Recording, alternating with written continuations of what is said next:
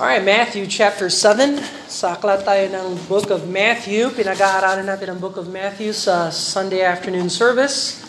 At nasa Matthew chapter 7 tayo, patapos na tayo ng Sermon on the Mount, which began in chapter 5, and then chapter 6, and now chapter 7 as we conclude uh, the longest discourse in the New Testament, which happens to come from the lips of our Lord and Savior Jesus Christ these precious life-giving words. Look at Matthew chapter 7 uh, at basahin natin magmula verse 24. I know we did the reading of the Word of God, but I'd, I'd like to read it again for the preaching. Let's uh, start with verse 24 hanggang 27. Tapos magpe-pray tayo and then we'll get into the preaching of the Word of God. All right, Matthew chapter 7 verse 24 to 27. Sabay-sabay nating basahin together. Therefore, whosoever heareth these sayings of mine, and doeth them, I will liken him unto a wise man, which built his house upon a rock. And the rain descended, and the floods came, and the winds blew, and beat upon that house, and it fell not, for it was founded upon a rock. And every one that heareth these sayings of mine, and doeth them not, shall be likened unto a foolish man, which built his house upon the sand. And the rain descended, and the floods came, and the winds blew and beat upon that house, and it fell. And great was the fall of it. Let's pray and ask the Lord to bless them. Father, we thank you for the privilege, the honor it is to be in the house of God today. We thank you for your precious words. We think about the truth that we find in the Word and how it's more important to hear and do the Word of God and not just be hearers only. I pray, Father, we get the truth of the scriptures, we understand it, comprehend it, and with wisdom put, put application to these things into our lives. I pray that if there's some who don't know Jesus as Lord and Savior, that they certainly would come to know the Lord as Savior. And if there's those who, uh, uh, uh, the rest of us who know you and uh, love you and serve you. I pray, Father, we would grow in the faith and uh, that um, we would continue to build upon the rock and uh, not be disappointed at the end, Lord. We love you. We thank you for these words. Ask that you bless us, encourage our hearts. We confess our sins and our wicked ways. We turn from them, Lord, and ask that you cleanse us. And we ask all these things in Jesus' name. Amen and amen. So, verse 24 begins with therefore, based upon everything that the king has said since chapter 5 and chapter 6 and the early parts of chapter 7. In the previous passages, the Sermon on the Mount, everything that he said. Therefore, on those bases there, whosoever heareth these sayings of mine and doeth them. There's the requirement. You have to hear the Word of God, and you have to do them.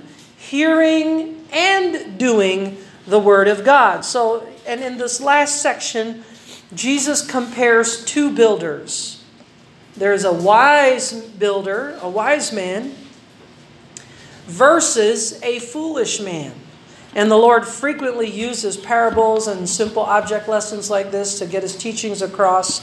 And so this is very, very much the way the Lord uh, preaches and teaches. So King Jesus will end his sermon, and then the people will be astonished at his authority because when he preaches and teaches, he preaches with authority, not like the scribes, not like the Pharisees. They're not interested in change. They're not interested in preaching against sin. They're not interested in warning.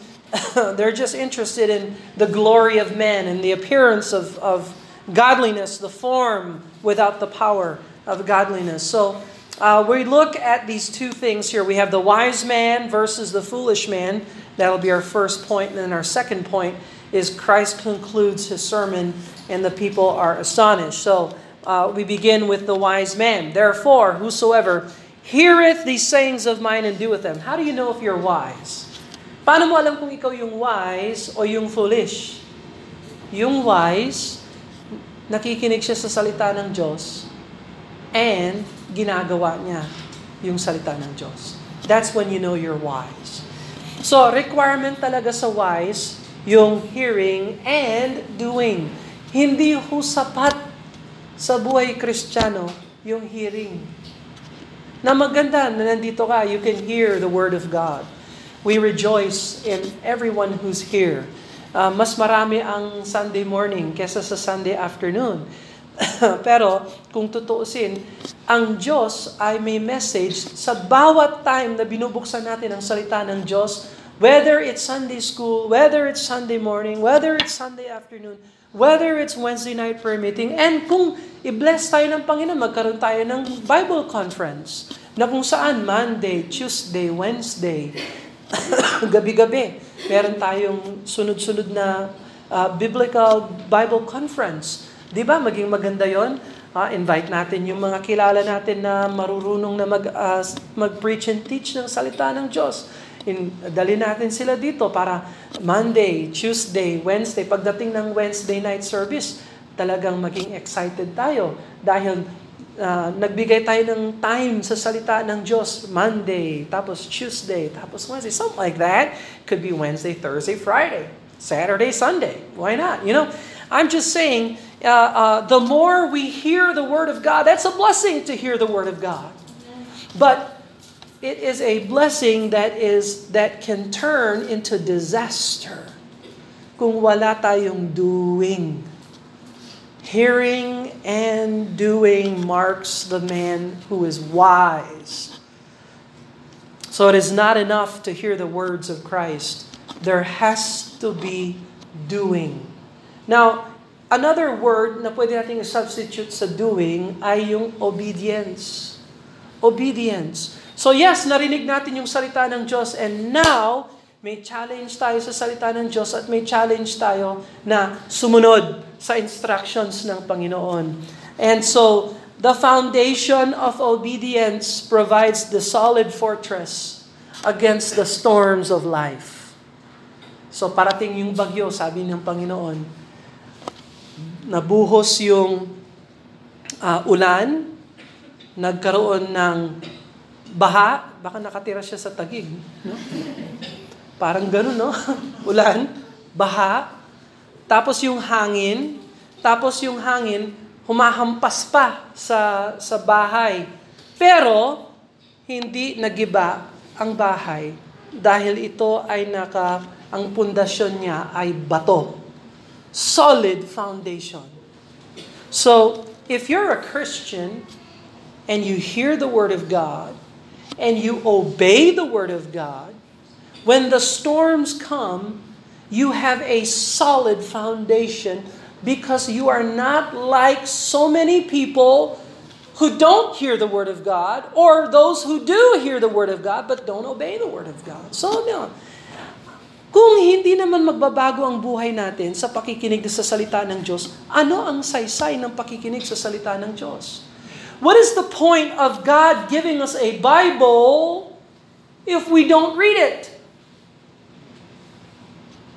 So, kung, if you are literate, but you do not read the Word of God, what's the point of literacy? If you can hear the Word of God, but it doesn't affect your life, it doesn't change you, what's the point of hearing? And so God intends, no? God intends to deposit biblical truth Every time, kaya ng design, isa sa design ng church, na gaya ng nabanggit ni Brother RJ this morning, this is the place to hear rebuke, reproof, exhortation, church uh, discipline, church um, instruction, chastisement. This is where we learn these things. But what good is coming to church and not allowing the Word of God to shape our hearts, to mold us, to change us.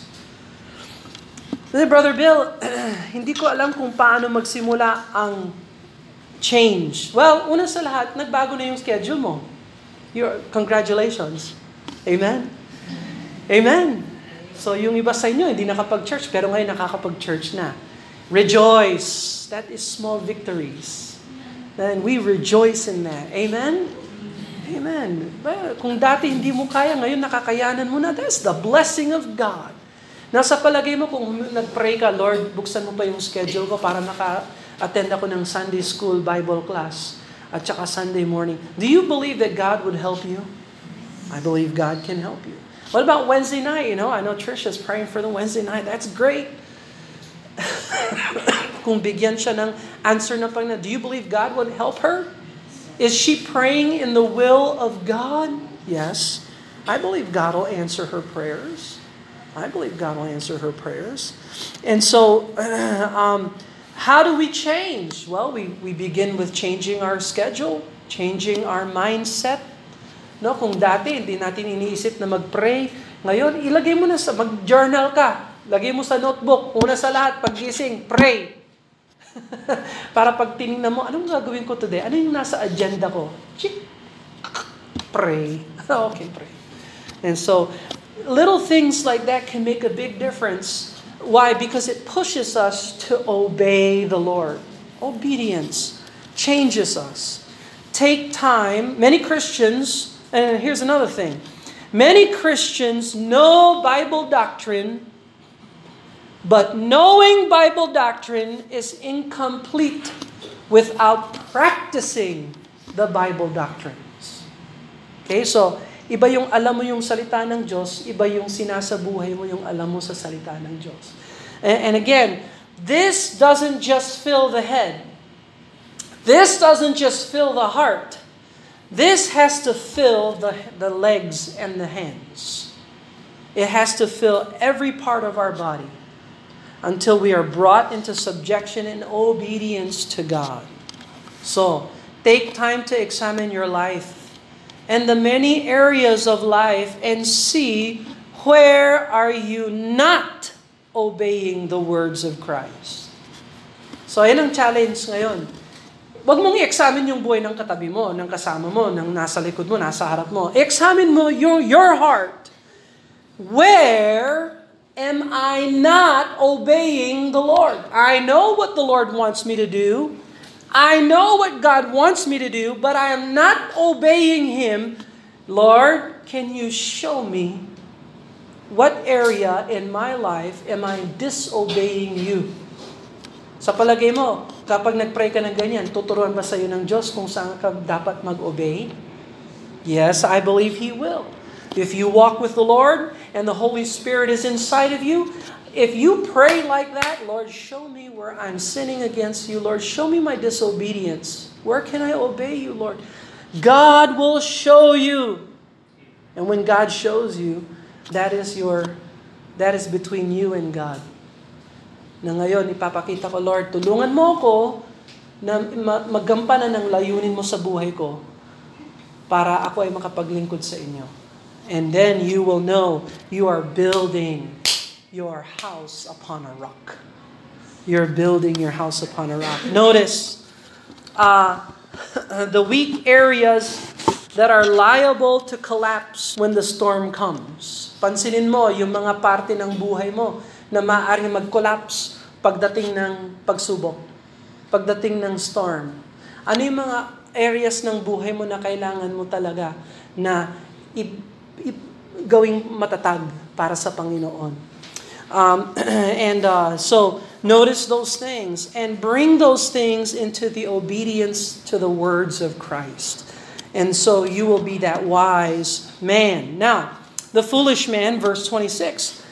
Well, and by the way, it says here, everyone that heareth these sayings of mine. Everything that he covered in chapter 5 and chapter 6 and 7. And in application bilang Kristiyano, we are given Genesis hanggang Revelation. Binigyan tayo 66 books na dapat nating i-master bilang Kristiyano.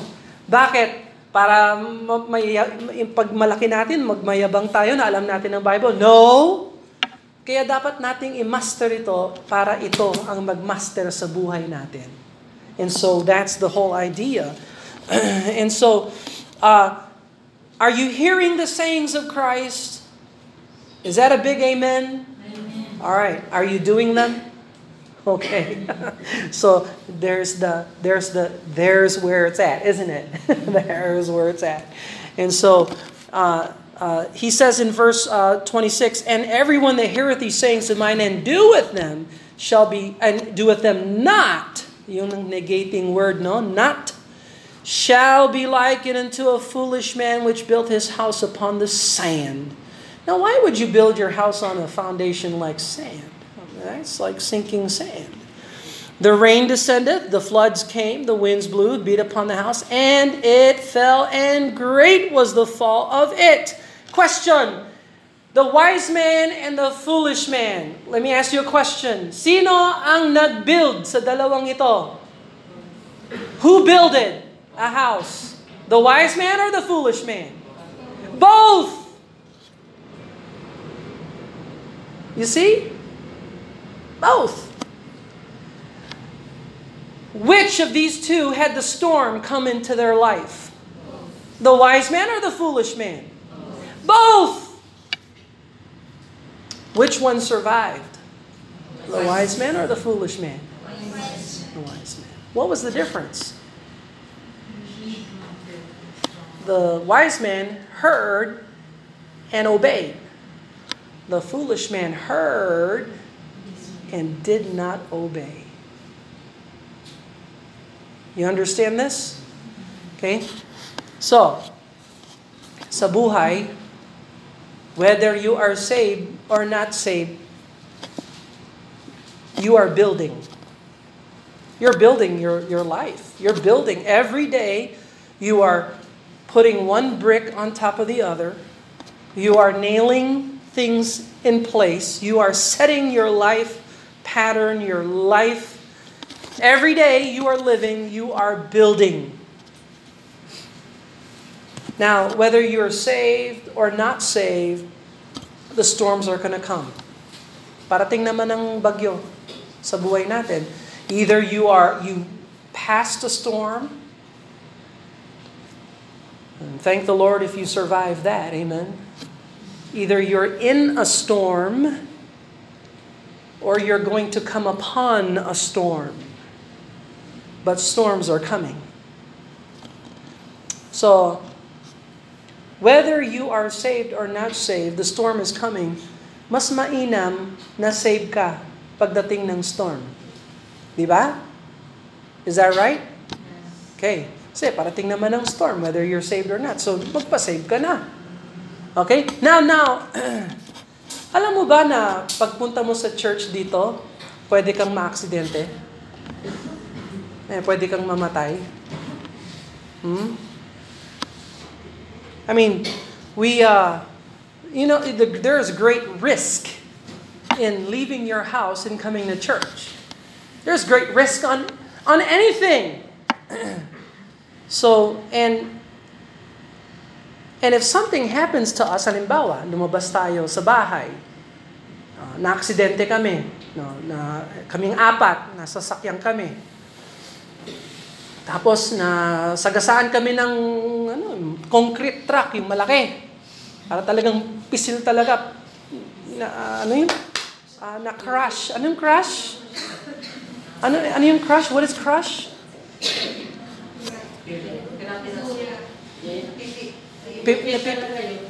Na yupi. Oh, na yupi kami ng concrete truck. Alimbawa. This is just a classic example. Hypothetical. Pwede mangyari Kasi nag-drive si Marcia. Just example lang. No, example lang. Hindi, nag-drive si Joe. no, just joking. Anyway, uh, alam mo, napisa. Na, na, na, pis, napisa? Nalupi kami. Oh, namatay kami. Just example. At least we know Jesus Christ as our Lord and Savior. Kung mamamatay ka, mainam na namatay ka na na kay Kristo. Na namatay ka, na papunta ka sa church, na sumusunod ka sa command ng Panginoon. Na namatay ka, na sumusunod ka sa kagustuhan ng Diyos. Bakit? Kasi maraming namamatay, wala kay Kristo. Alalo na hindi sumusunod sa kagustuhan ng Diyos. Hindi naman kasi yung kamatayan ng problema. Ang problema, ginagampanan mo ba yung layunin ng Diyos? That's the big question. It's not dying that's the problem. The problem is, are you gonna die in the will of God? Or are you gonna die outside of the will of God? Death is coming. So it's best to be in the will of God. Now, is it God's will to go to church? So if we die on our way to church, did we die in the will of God? Yes. Now, let's say we have the same vehicle. And instead of going to church, we say we want to go to Tagaytay. Just a good time. On Sunday, the Lord's Day. Hmm. Tapos, yun naman, hindi naman nayupi. Yun naman, nabangin. Oh, kasi nag-drive si William. Na underage driver. Oh, did we die in the will of God? No, we died outside of the will of God because we, instead of going to church, we went somewhere else, even for a good cause. So you un- do you understand what I'm saying? The storm is coming.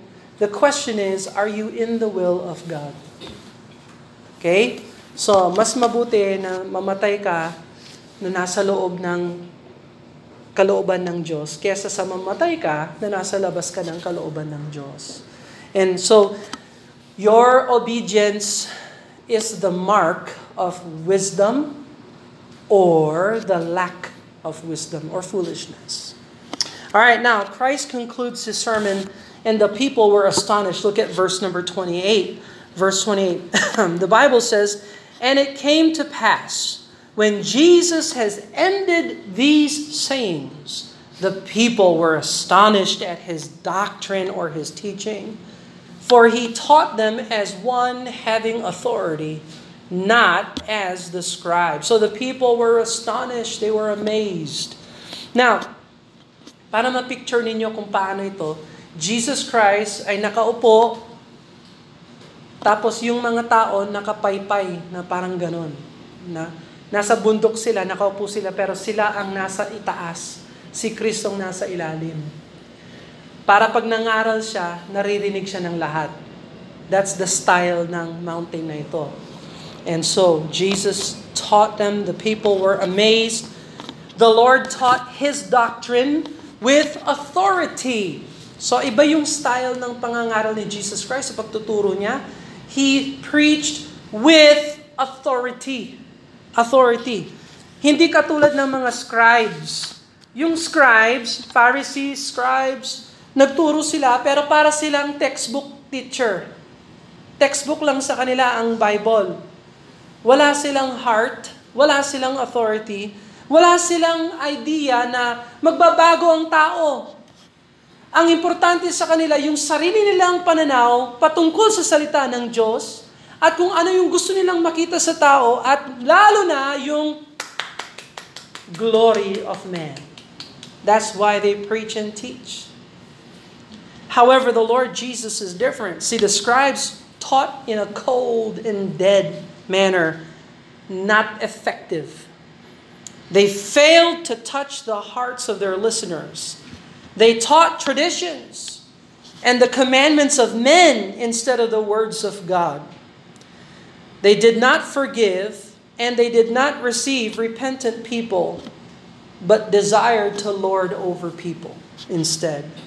They sought the glory of men instead of the glory of God. How different it is from Jesus Christ. So, may si Jesus, pag nagturo siya at nagpakumbaba ang tao, tinatanggap ni Kristo yon. You notice that? Everybody that came in contact with Jesus Christ, they left different. And uh, Jesus uh, warmly receives the repentant. Hindi katulad ng mga scribes. Yung scribe, no, nagre-repent na nga ang tao, nagbabago na ang tao. Hindi pa nila, no, you're not holy. You're not good enough. Hmm, hypocrites. So when we preach and teach, we must be careful to declare with clarity and power and authority but we must make sure that we are preaching the Word of God. So paano mo alam na yung preacher ay mahusay na preacher? Hindi dahil sa mga stories niya. o sa mga illustrations niya. Ang mahusay na preacher ay yung natuturo ng salita ng Diyos. Binibigay niya ng linaw at saysay kung ano ang sinabi ng Diyos, hindi yung opinion niya. This is my opinion. This is what I think. No? Ang opinion ko ay katulad ng opinion mo. Bulok. Kaya nga tayo binigyan ng Bible para i-replace, i-train yung isip natin na maging biblical at yung mga opinion natin, maturuan tayo na ang gamin, gawin nating opinion yung sinabi ng Diyos. And so, every Sunday, hulaan ninyo kung anong pangangaralan natin, pag-aaralan natin.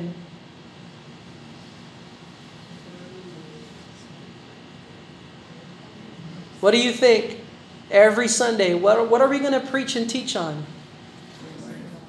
The Word of God. Marami mga churches ngayon. Ang gaganda ng mga screen. Ang gaganda ng mga usok machine. Ha? Ang kulang ay yung Word of God. They don't have a Word of God. Ang sasabi nila, gamitin natin ang NIV, Modern Version, ESV, New King James. Alam mo, ang daming, ang daming tinanggal at pinalitan sa New King James. Sa inyo na lang yung new. Sa akin yung old. Kasi yung old, perfect. It's a perfect Bible here.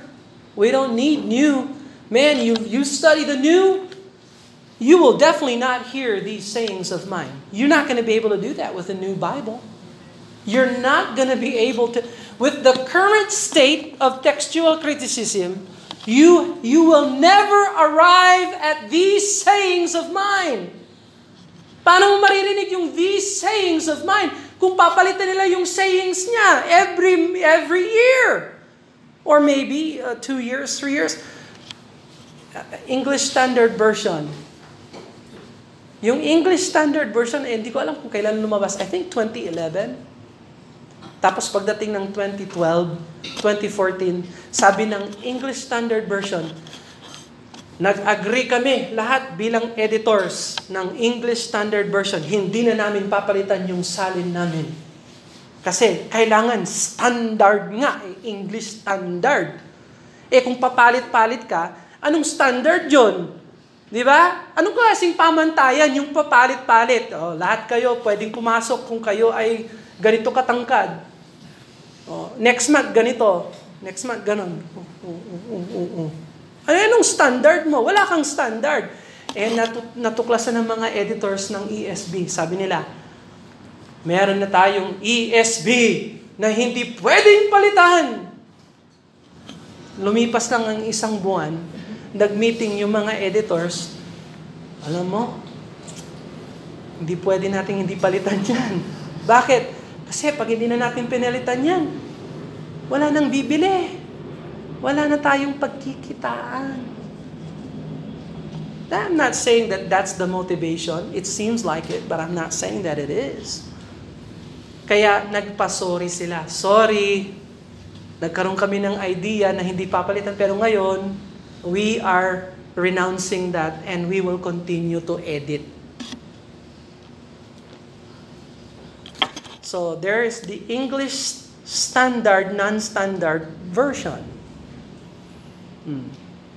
Yung NIV, ganun din. Mahirapan yung mga tao ay unawaan ng English.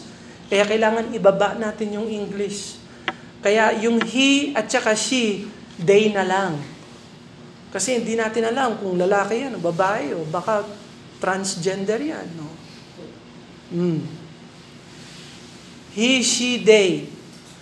Oh, in the future, Ji, Jim, Jay. Ah, you think it's funny, but it's true.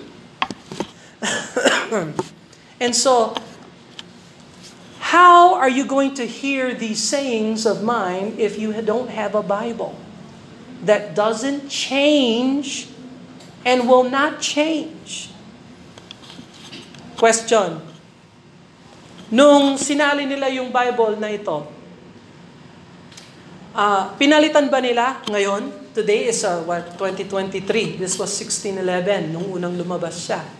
merong mga minor edits. Hindi mo naman maiwasan yon. Halimbawa, yung Psalms 1611, yung, yung S, mukhang F. Pero hindi yung dulot ng, ng editor's choice. Yan ay natural na paglipas ng letters. That's a natural uh, uh, microevolution of a letter. It doesn't change the word. It's still Psalms. It may look different, but it's still Psalms. May mga letters na, uh, halimbawa, uh, uh, may mga words na may E sa dulo. Halimbawa, um, color. oh, Savior. Oh, let's do Savior. Merong Savior, S-A-V-I-O-U-R. Yan ang classic Old English. Merong S-A-V-I-O-R. Yan ang modern English. Anong pagkakaiba? Wala! It's the same word. So has the words changed? No. The words haven't changed since it was published. That's 400 years plus. So ano yung what is 1611 minus 2023? Hmm? 417. Ha? 417. Galing sa math. 12. What? 412. 412. Is that right? 412? Joe? Ah, mga ko tulog ito. 2023 minus 1611. 412. So for 412 years, it has remained the same. They found manuscripts. They found this. They found that. Hasn't changed the words. It's still the same. We need, kaya importante na meron tayong standard Bible kasi how can you hear these sayings of mine if you keep changing this? So did Jesus know that we would have, uh, did Jesus know that we would reach 2023? Yeah. The- is this a mystery to Christ?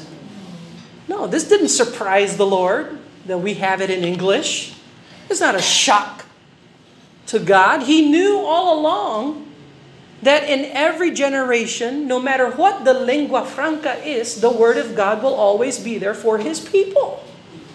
In the Hebrew, for the Old Testament Jews, for the New Testament Jews and Gentile believers, is the Greek manuscripts. And then when the printing press was invented, 14 whenever, 50 whatever, kay Gutenberg, na yung panunulat, hindi na ganyan ang style ng pag-transmit ng information. Ngayon, pwede nang i-print. And from the printing generation hanggang ngayon, digital generation na tayo. Amen? Wow. Digital na. You can res- you can get a King James Bible in your smartphone. Ang problema, yung phone smart, yung user dumb. Smartphone dumb user. so, do you have these sayings of mine? Do you have all the sayings of Christ? All the words of God? Well, if you have a King James Bible, you have it. And kaya tayo, King James only. And so, and I'm not interested in, and I'm, pinag-aaralan ko ngayon yung textual criticism dahil I have several purposes for it. And the more I look into it, the more I'm convinced that you don't hear, you won't have the words of God if you don't use a king, in English, if you don't use the King James Bible. Talagang may kulang ka. Balang araw, i-chart natin ha. I don't know. Ipakita natin kung paano yung mga words ay tinanggal, pinalitan. Sa 24 to 29, walang pinalitan. Okay, so, cheers for the critical text na iniwan nila ito. Ah, pero sa chapter 8, marami silang pinalitan. And I will show you. Uh, every time when I preach the Word of God and the critical text changes something, I'm going to point it out to you. Para alam ninyo na hindi ko lang ito in- in-invent. And I'm telling you the truth, pinapalitan nila ang Bible. And you will not be able to hear the words of Christ. So, Christ taught with authority. and when we preach and teach, we must preach the Word of God.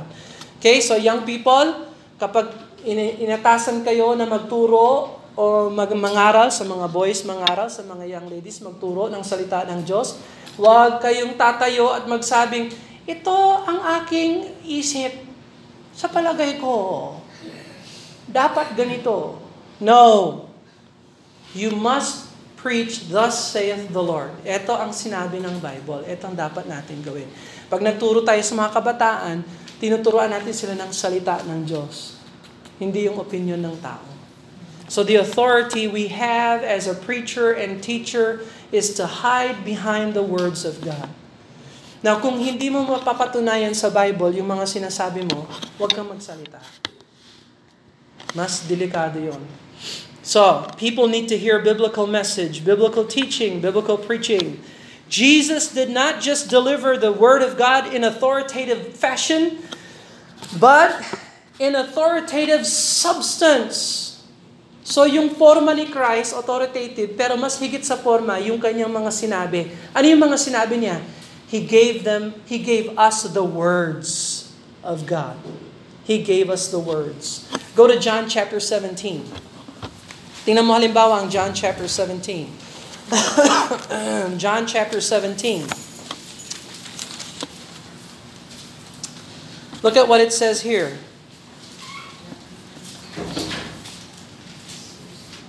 Verse number 14. John chapter 17, verse 14. I have given them thy word. So, what did he give us? He gave us the words of God. And the world hath hated them because they are not of the world, even as I am not of the world. So, Jesus gave us the word that he received from the Father, and since he gave it to his disciples, his disciples kept it and produced it and copied it and copied it and copied it. And now at the printing press, it was able to be in print with the Greek New Testament. Ang tawag doon, Textus Receptum from the Latin. Textus Receptum or Textus Receptus in the Greek. Tapos, yung Textus Receptus, isinalin sa Ingles. Kaya yung salin natin, base sa Textus Receptum, base sa kopya ng mga kopya na nanggaling sa mga apostol. And so, do we have the words of God? Yes. Is it enough to possess the words of God? Is it enough to possess this? Is it enough to hear it? At dito nagkakamali ang napakaraming nagde-defend ng King James Bible. We defend the King James Bible, but do we live the King James Bible? Yan ang difference. So Jesus had form and substance, and He is our example. There's not a greater sermon ever preached than the words of our Lord Jesus Christ. Ayan ang greatest sermon, no? So, we just finished the greatest sermon. Chapter 5, chapter 6, chapter 7. And maybe we should read it again and go over it again and listen to it again. This message alone is the evidence that Jesus is the Lord and the Messiah. Now, tatandaan natin, tatan- tandaan natin, ano ang thesis ni Matthew? Pinapatunayan na, na si Kristo ay ang hari, the king. Jesus is the king. So, when Jesus spoke in Matthew 5, 6, and 7, he spoke as a king with authority. And it proves that he is the king. Now, if his disciples would just follow his words, they would make a great difference. So, kung pumasok tayo today, dapat paglabas natin medyo different tayo. Why? Kasi narinig natin yung word at ngayon gagampanan natin yung word. So, if you came in today, God expects us to li- leave different. Why? Because now we heard the word and now we want to obey the word. Amen? Let us pray. Father in heaven, we thank you for the challenge that we receive from the scriptures and how we hear the sayings of Christ because of our faithful Bible. in the King James Bible, and we have the very words of God in English, perfectly translated, accurately translated, faithfully translated from the Greek New Testament, copied by faithful men and faithful uh, disciples from the original that was given to the apostles by inspiration of the Holy Spirit of God, we possess the words of Christ. And now, Lord, we, we readily admit having it, hearing it, is really not enough. Help us to enter into these things, Lord, and obey them. And it would make a big difference in our lives. We ask you to do a special work in our hearts for these things. We ask in Jesus' name. Habang nakayuko ang ulo,